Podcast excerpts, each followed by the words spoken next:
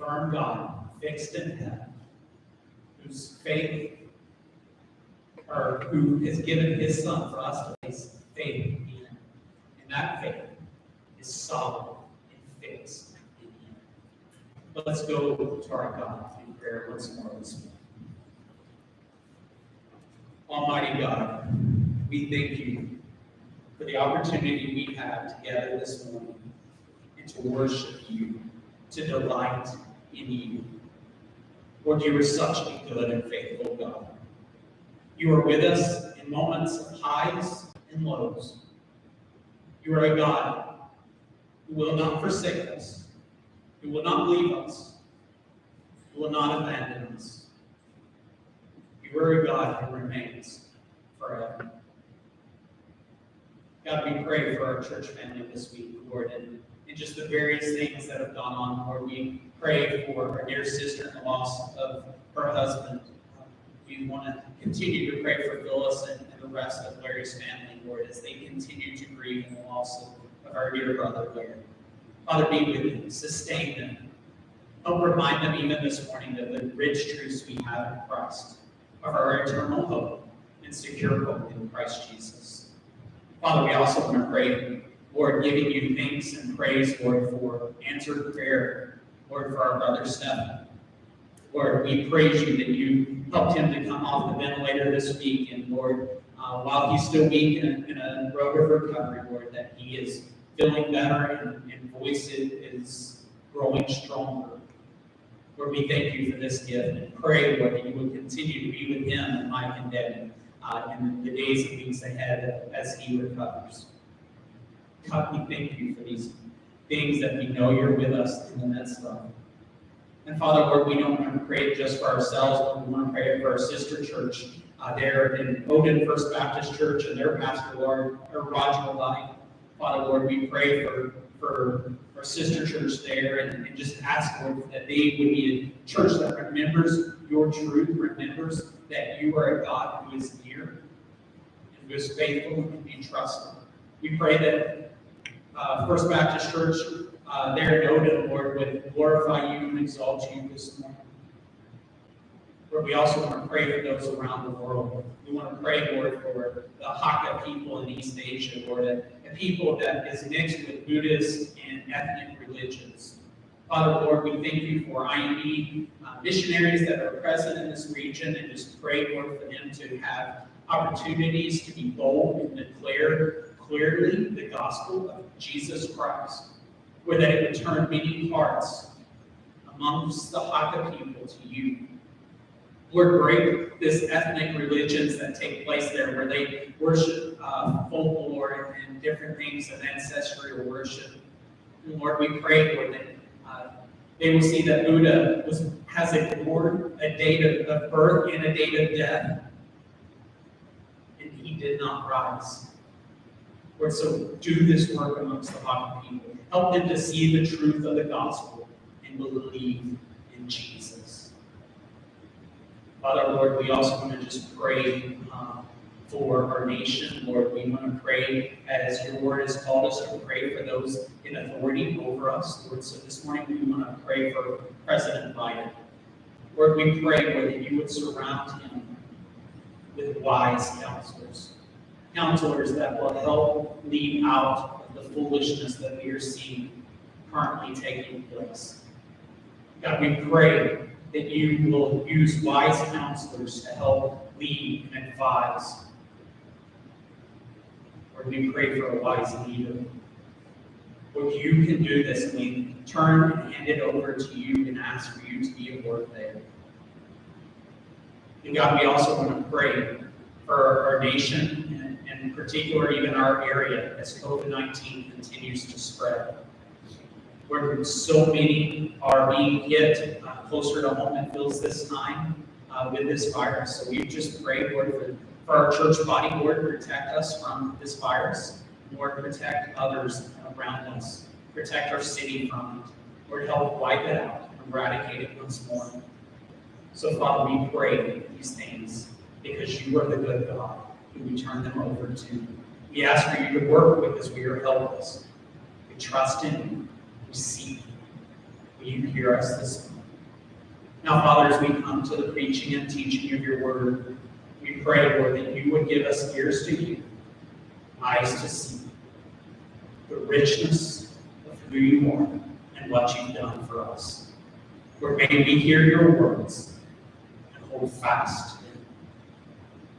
Those words shape us and mold us into Christ's likeness. Lord, we ask all of these things in Jesus' name. Amen.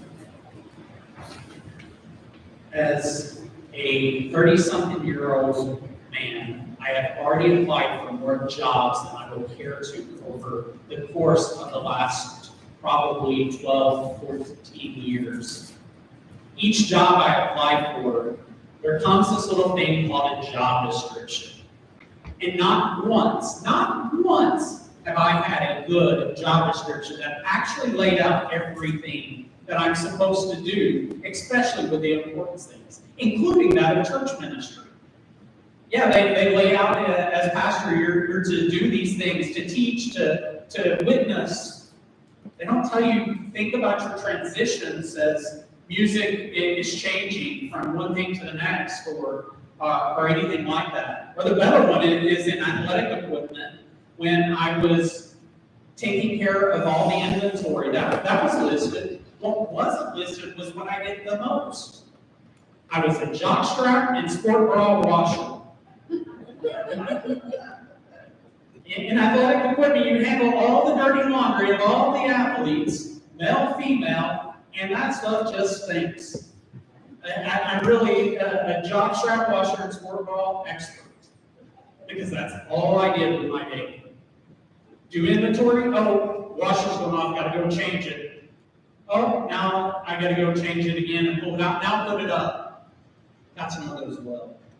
But they were always left out of the job description. Things of uh, basics, often even as would look for pastoral opportunities, were left off of those job descriptions. If care for the members, take care of uh, the sick and, and those hurting, or basic things uh, of, yeah, you, you might find yourself week one unlocking and locking up the church. Uh, things like that that are often left off those job descriptions. You know, what if God gave us a job description that we were clueless to? Or left off things that we had to somehow figure out along the way?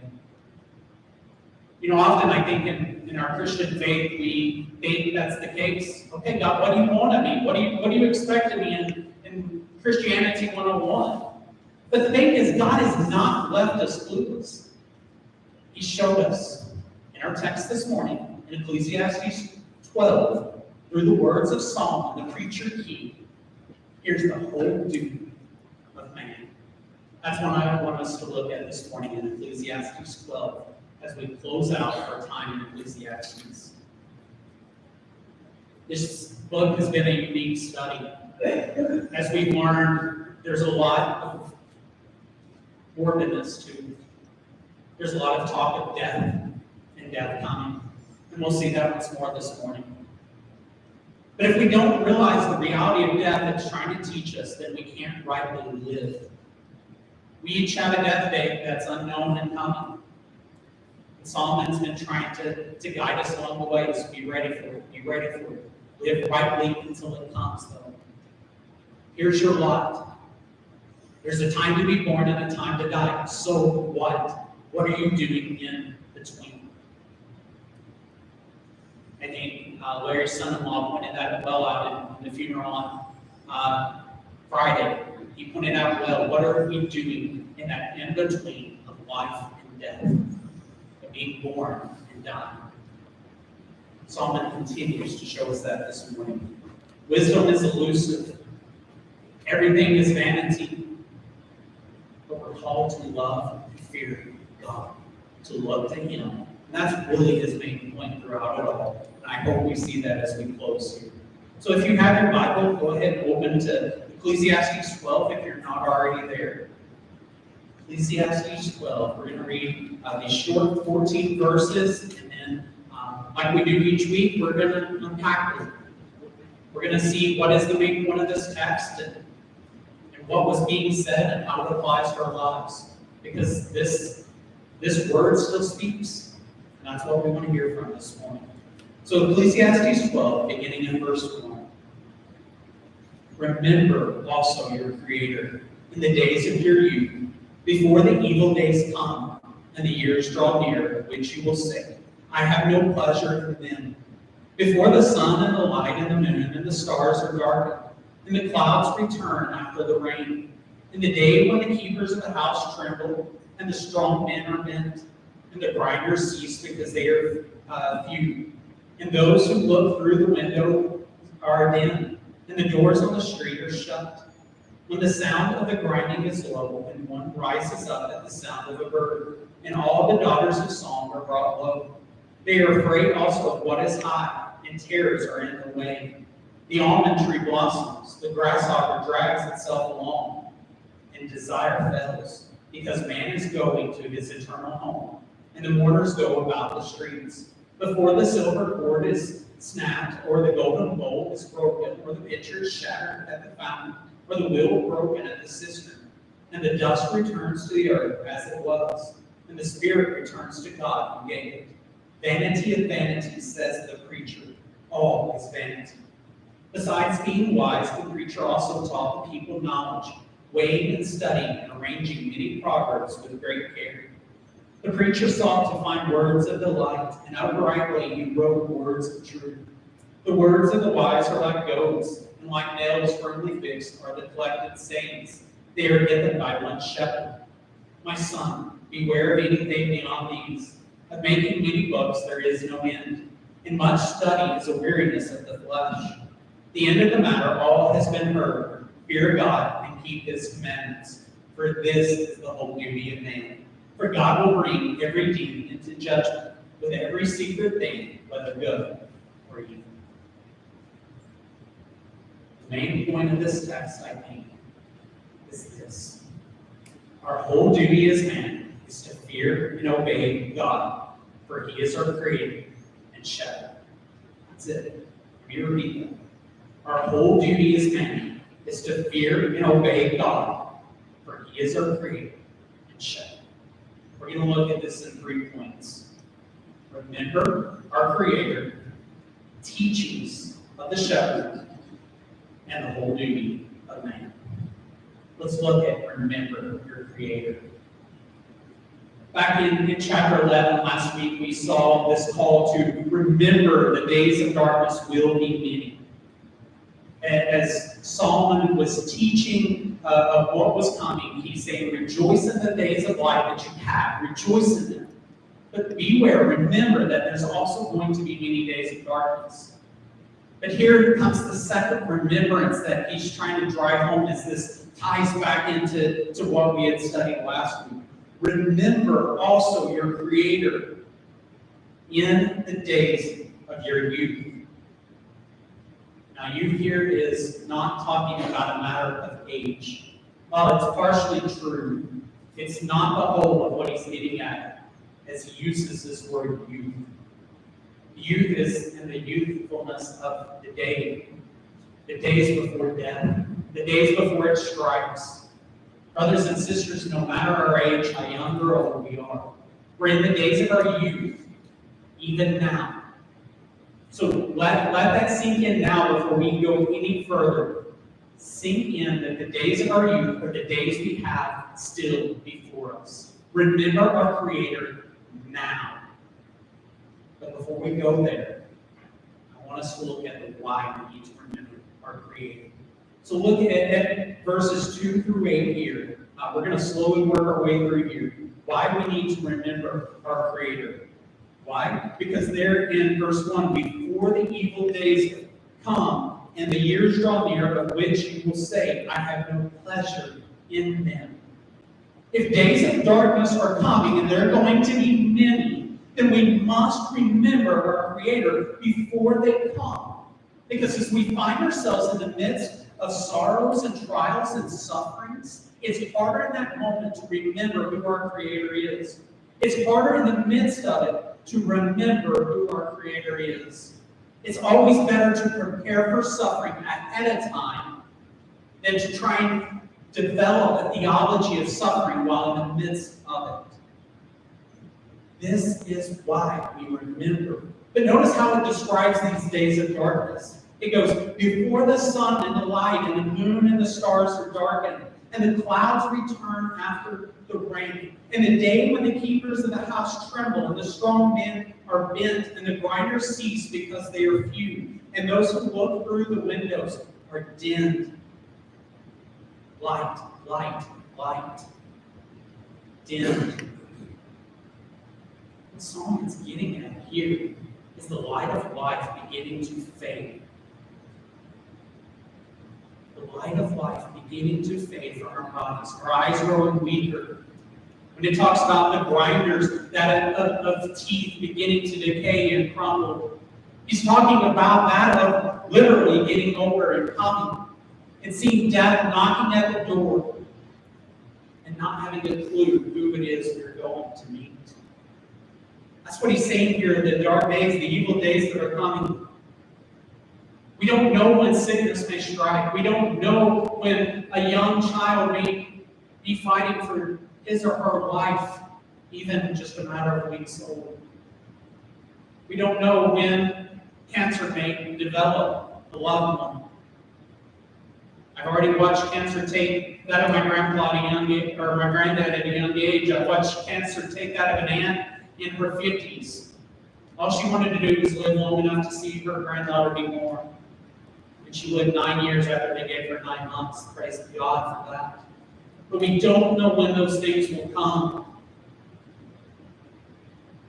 We don't know whether we'll make it to the time of our life or not. But these things are coming.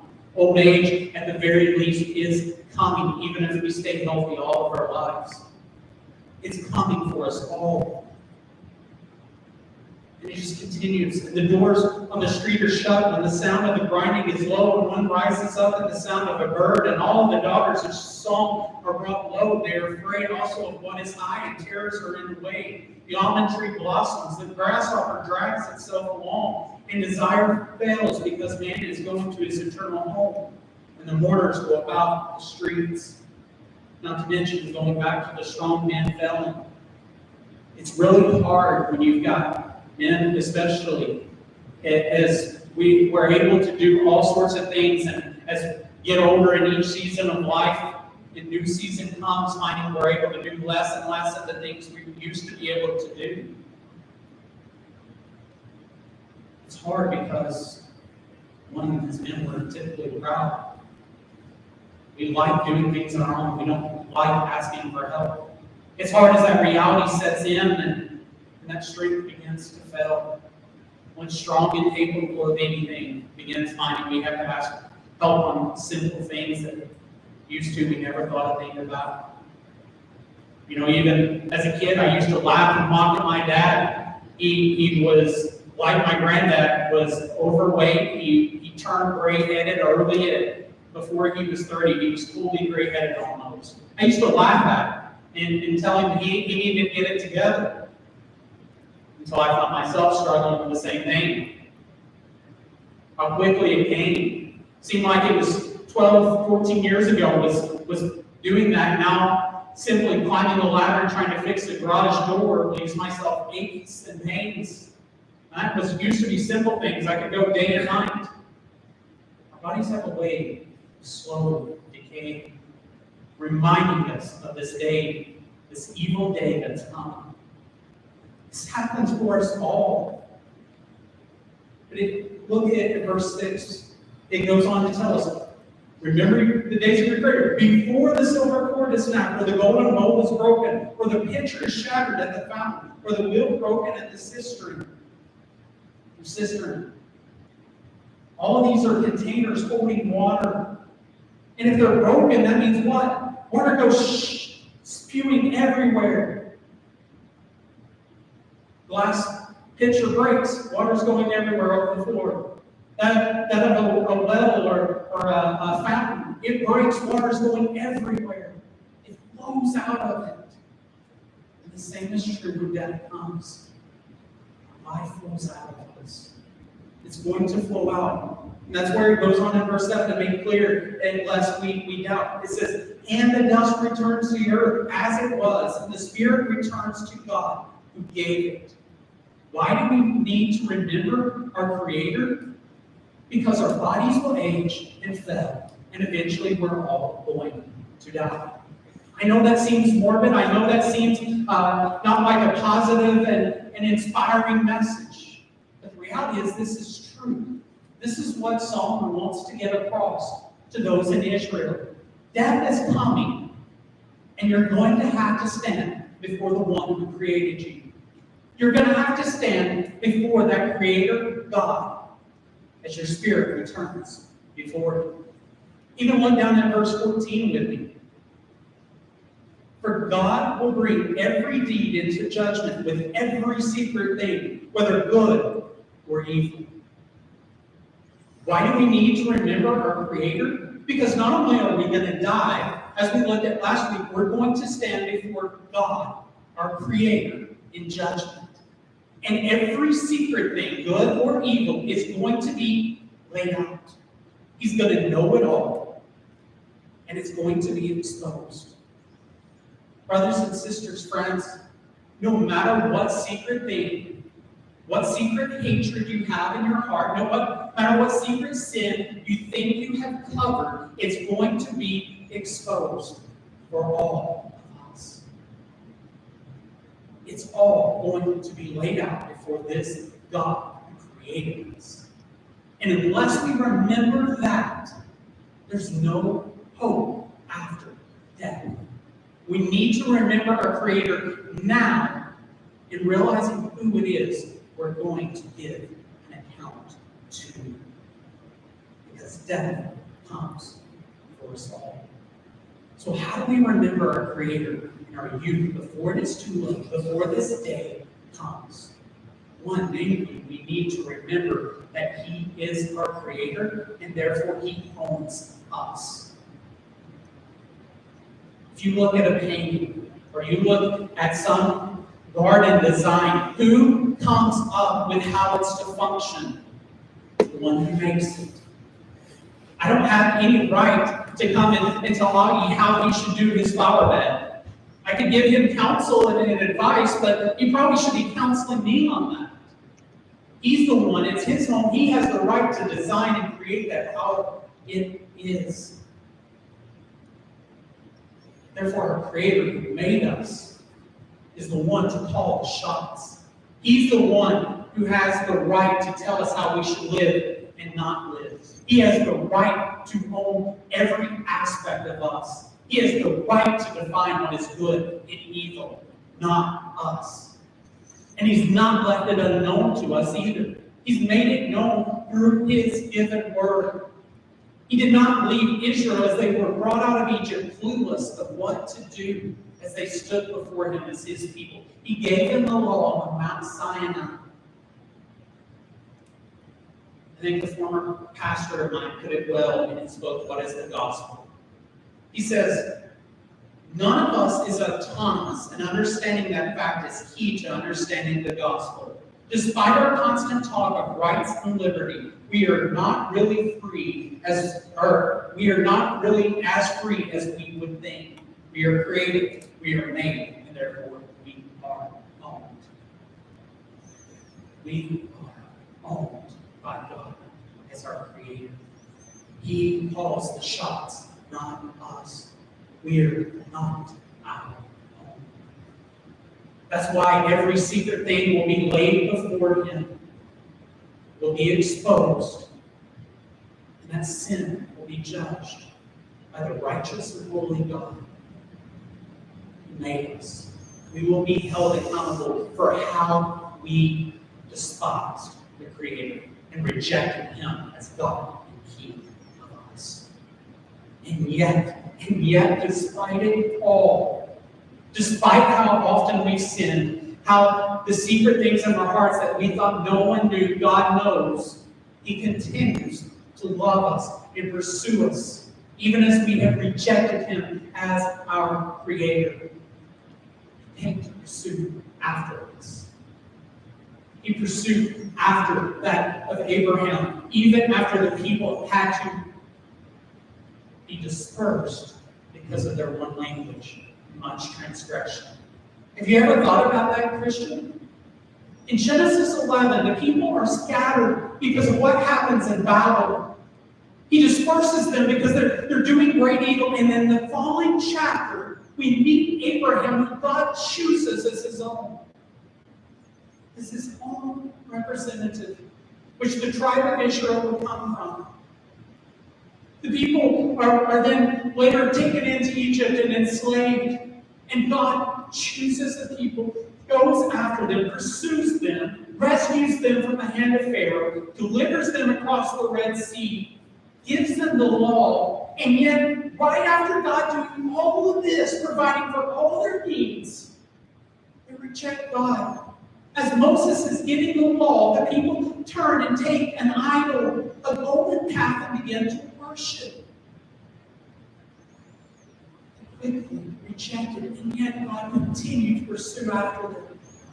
He sent the prophets to warn the people of Israel time and time again repent and turn to me. Turn to me, and you will live. And God continued to pursue his people despite their rejection. Israel would go on to kill the prophets, and God sent his only son this time to pursue. And yet they killed him on the cross. God pursued us to the point of though not withholding his own beloved son in order to come and rescue us. Why do we need to remember our Creator? Because it's the same Creator that pursued us to rescue us from the grips of our sin and death. We remember who this Creator is and what He's done now. We hold to it. Christian, one of the things I'm most convinced by the churches are struggling is because we take these things for granted. We don't love God because we don't see the depth and the length of what He did to pursue after us, though we despised and rejected Him. Christian, no matter how good we think we were before Christ, we were a rebel standing in sin. We spat in the face of the one who created us and made us. And yet God continued to pursue us and love us and offered us eternal life in his beloved Son, that all who would believe in him should not perish but have eternal life. This is the God, the Creator, who has pursued us and loved us. And friend, if you're sitting here this morning or, or watching later at some point on live stream and you do not know this Christ, today is the day. Turn from your sins and believe. See the fact that this God loves us despite our sin, despite our shame. Solomon wants us to remember the Creator because this is who our Creator is. He made us in His image, in His likeness. He desires relationship with us that he's pursued time and time again. He does not need us, but yet he wants relationship with us. And what God we have. What kind of God is this? The God that has been written on through his word. We need to remember our Creator in the days of our youth, now before the days of darkness come. Because our Creator is worthy of remembrance. He is worthy of worship and adoration. And that's what Solomon has been teaching. He's been trying to show us all his vanity under the sun, the S U N. But remember, I sent my son to die on the cross to rescue you, my image bearers for your salvation. To know, to be in relationship with you. Let us remember this Creator. And the whole point, again, Solomon did this, is where we turn it two, the teachings of the shepherd. It says there in verse 9, besides being wise, the preacher also taught the people knowledge, weighing and studying, and arranging many proverbs with great care. So Solomon is either shifting perspectives or somebody else is, is finishing this up. But the point is, is showing here, Solomon has taught, the preacher has taught the people knowledge, waiting uh, and, and studying, the arranging many proverbs with great care. He taught with carefulness and attention to detail. But notice how it goes on here to describe this teaching. It says there in verse 10 the preacher sought to find words of delight, and uprightly he wrote words of truth. So these teachings, not only were they handled carefully, but they were true.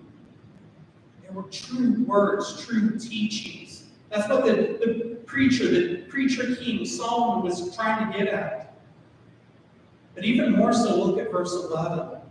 The words of the wise are like goads, and like nails firmly fixed are the collected sayings they are given by the one shepherd. One shepherd. God spoke through prophets and through his anointed, including that of Solomon. The words that we've seen here in Ecclesiastes are indeed that of the word of the one shepherd, God. These are the eternal words of God given to us. And Solomon aimed to handle it carefully and with great care to speak truth. Do you know why we gather and still preach the word for more time than we sing in other aspects of the church? It's not to, to boast egos of preachers. It's not even about me as the preacher myself or whoever else stands in the pulpit anywhere It's to make known this one God in his eternal word that's true. But let me drive this home once more. Look back at, at verse 11. The words of the wise are like goads, and like nails firmly fixed are the collected sayings. So a goad is a long stick used to direct and redirect cattle and other herds tapping them, trying to, to get them to go where they're needed to go. And the words of the preacher king are like goads directing us. Here's where we go. Don't go to the right. There's a ditch over here. Don't go to the left. There's a water hole over here. And the goads directing our lives. Here's how we should go. Keeping us from harm, guiding us step by step. But not only are, are the words like goads in, in guiding us, notice what else it says. Like nails firmly fixed are the collected sayings. A wood nail rightly is hard to come out. It stays there fixed until it's intentionally removed.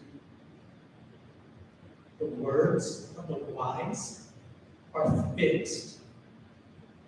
They don't fade their eternal. This Bible, this word, is fixed. It still speaks 2,000 years after Christ came. And it will speak forever. It's fixed eternally.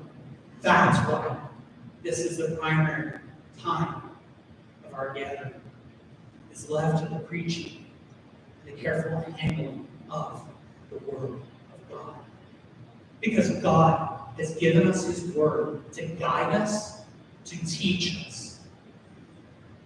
He's given it as a means so that we don't go to the right or to the left. We know the path to go on. And He's guarding us from our own selves. And He's fixing in His Word, reminding us He is the unchanging God who does not change. We change. He changes not. This is our God. Why would we not want to remember him? And why would we not want to hold the teachings of the one shepherd? His teachings instruct us, they guide us. 2 Timothy 3:16 through 17 tells us, all scripture is breathed out by God and profitable for teaching, for reproof, for correction, and for training in righteousness, that the man of God may be complete, equipped for every good work.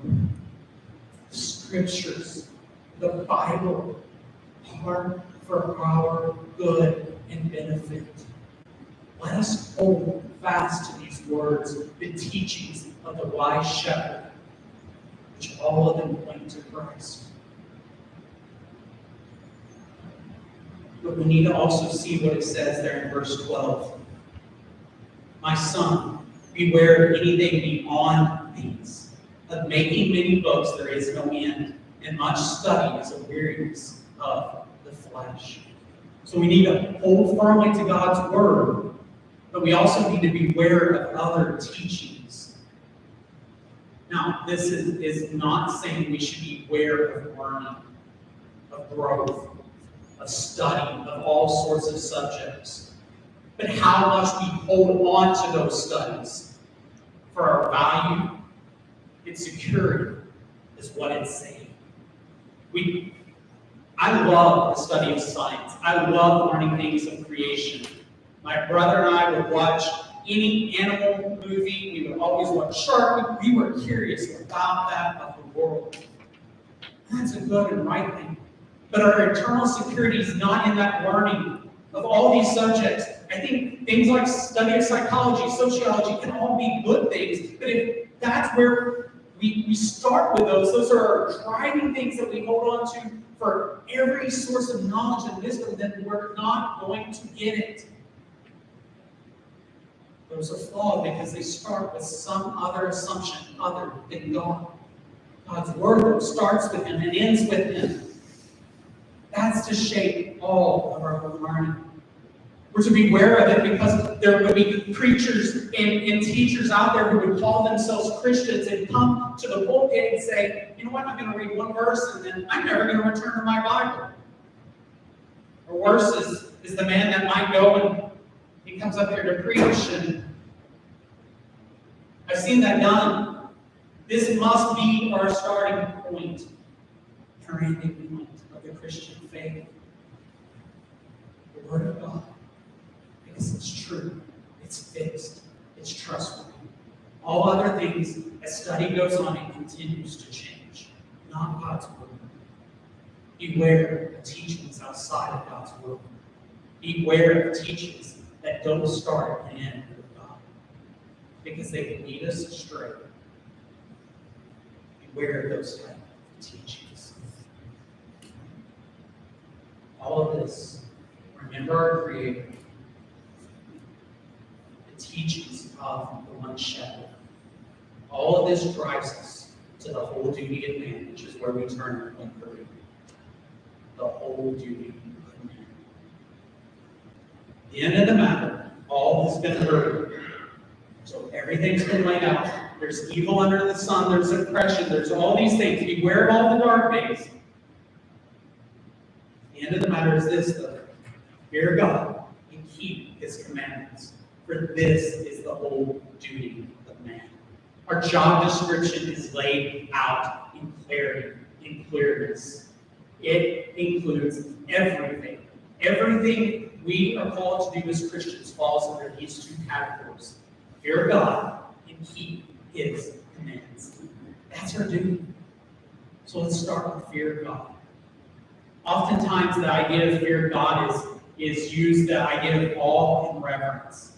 And yet, this awe and reverence language doesn't quite grasp this idea of the fearing God right Ezekiel 11 28 says this Like the appearance of the bow that is in the cloud on the day of rain, so was the appearance of the brightness all around. Such was the appearance of the likeness of the glory of the Lord.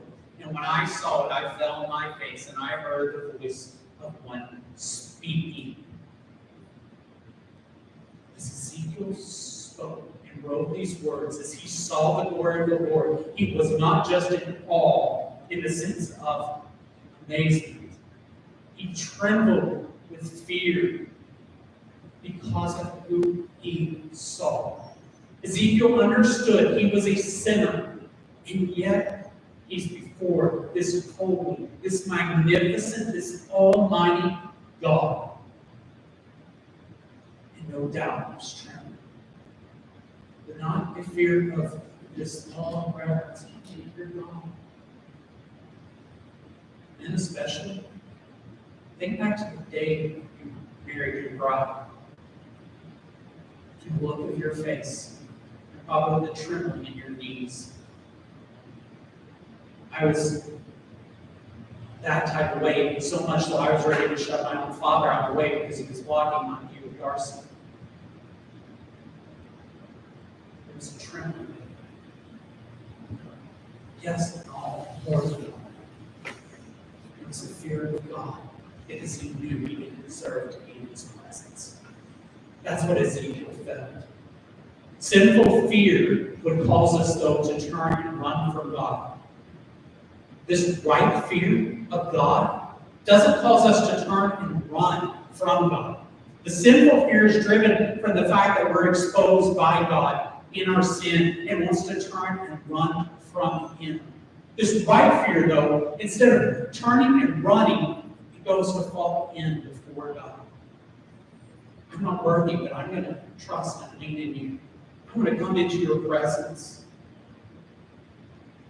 Charles Spurgeon puts it this way It is a fear that leans toward the Lord because of his goodness. A right fear of God causes us bow before God in worship, in awe, because we realize whose presence we are in and our complete unworthiness of it. Christian, we don't deserve to stand before this holy God. It is by grace and grace alone, in Christ alone, that we stand with certainty and security. It is nothing of our efforts. This is why our only boast is that of Jesus. What He's done. We can't love much until we understand the length that God has gone to to rescue us. Too many Christians have a shallow love of God because they think too highly of themselves. We need a right view of ourselves and who God is. And marvel. We will fear God when we begin to understand that. In his hymn written in 1738, Charles Wesley wrote this in And Can It Be? And can it be that I should gain an interest in the Savior's blood? Died he for me who caused his pain, for me who him to death pursued? Amazing love, how can it be that thou, my God, should die for me? And can it be my God should love me. This is what drives our fear of God. And this question, how, God? How can you love such a wretch like me? Just think of the hymn, Amazing Grace as well. Amazing Grace, how sweet the sound. That's the love that's been poured out for us by God. So how do we grow in the Spirit of God? One, a right reading of the Bible. Too often, the best meaning onto the pages of the Bible is a little Bible study or a short devotion. I'm not knocking devotionals completely. They've got a time and place. The Christian, if you're only intake of God's word as a short devotional, no wonder you don't know your God. No wonder you struggle to love God the way you should. Because if all you're getting is a little devotional out of context and in shortness, you're missing the big picture. You're cheating yourself out of coming closer to our God who created us. Open the Bible. Pick a book this week and just start reading. If you've got five minutes, read for five minutes. The next morning, pick up right where you left off and read again. Read large chunks of scripture. If you've never tried sitting and reading the Bible one book at a time in one sitting, you're missing out because you get the beauty of what's happening. You're going to miss little things, yes, but you get the big picture. Read the Bible. But then as you read, don't quickly jump from what does this say to me? Too many Christians were told, what does this say to me? And that's the first thing they run to. No wonder we don't fear God, because it starts and begins with us instead of God. What does it say of God? Should be our first question. What does this text, what does this passage, what does this chapter, what does this book have to say of the God who made me? If we start there, can begin to understand, or begin to see what does this say our God in the more of Him, right? And then we can see what does this actually say of man? A fallen man in my broken human nature. The application doesn't come until later. Let's start with asking, who, what is our God revealed about him? And then what does he say about my brokenness and then my redemption?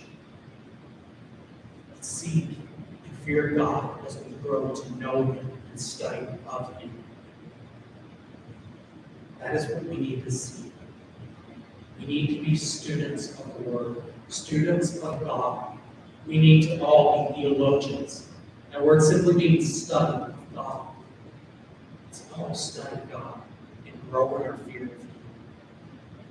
And when we fear God, when we rightly see God, and understand the links He's gone to pursue us, then and only then we rightly begin to keep his commandments. The obedience of faith comes and flows out of not our own efforts, but out of the deepness of our love of God. What did Jesus tell those who rebuked the woman for coming in and washing his feet with her tears, and wiping her hair? You love me little. She has loved me much. She understood the depth of what God had done for her, not me. We can't rightly keep the commands of Scripture until we understand the depth of the love of God for us in Christ.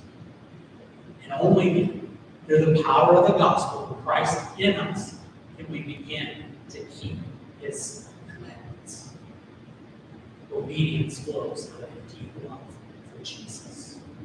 Brothers and sisters, our duty has been laid out clearly for us. It's to love God, to love others. These are the great commandments that Christ has given us. But it all starts with the fear of God. Friends, we must remember our Creator. If we don't remember our Creator, we fail to see that He owns us, that we belong to Him. He has a right to call the shots. If we fail to see our need to fear God, we miss God, we miss the depth of our own sin. Let us see the beauty of Creator. Let us see the beauty of our Redeemer. And let's worship Him, God, and walk in the obedience of the faith, a faith that's driven out of our love for the God who has us, Jesus. Let's pray. Heavenly Father, Lord, we thank you for your goodness to us. We thank you for your mercy and grace. God, I pray that we would be a people to grow in fear of you. And we would tremble before you because of knowing our unworthiness and yet knowing the grace and love you have shown us in Christ. Be with us. Help us in this task. In Jesus' name we pray.